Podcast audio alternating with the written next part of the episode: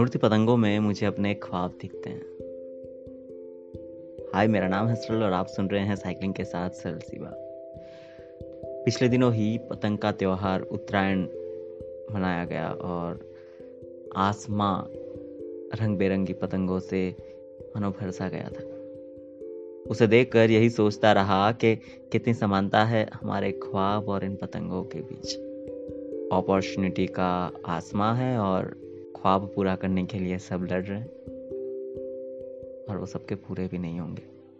जो अंत तक टिक पाएगा, ख्वाब उसके ही पूरे होंगे। तो उसी दिन कुछ लिखा है कि आसमां में उड़ती पतंगों में अक्सर अपने ख्वाबों को देख लिया करता हूँ।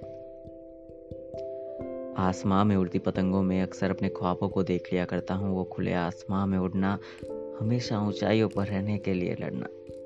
हवा तेज आए तो उछलना भी और जब ना आए तो संघर्ष भी करना। कोई जो टकरा जाए राहों में तो उसे हराने के लिए नहीं, पर खुद की जीत के लिए लड़ना और कटकर जाए गलती से वो पतंग। और कट जाए। गलती से वो पतंग तो नई शुरुआत के साथ फिर से उड़ान भरना। जब तक के सांसों का मांझा खत्म ना हो जाए तब तक। जब तक ये सांसों का मांझा खत्म ना हो जाए तब तक हमेशा ऊँचे आसमां में ही रहना।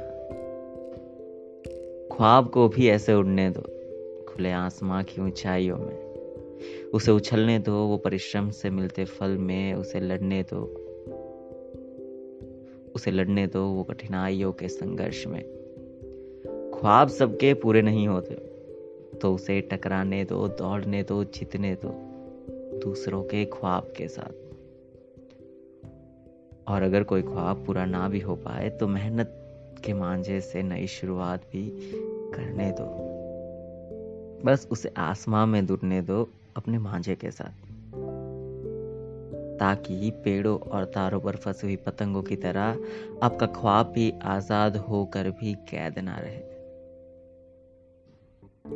क्योंकि पेड़ और आसमां पे फंसी हुई पतंगों की तरह आपका ख्वाब भी आज़ाद होकर भी कैद ना रहे। सरल और आप सुन रहे थे सरल सी बात।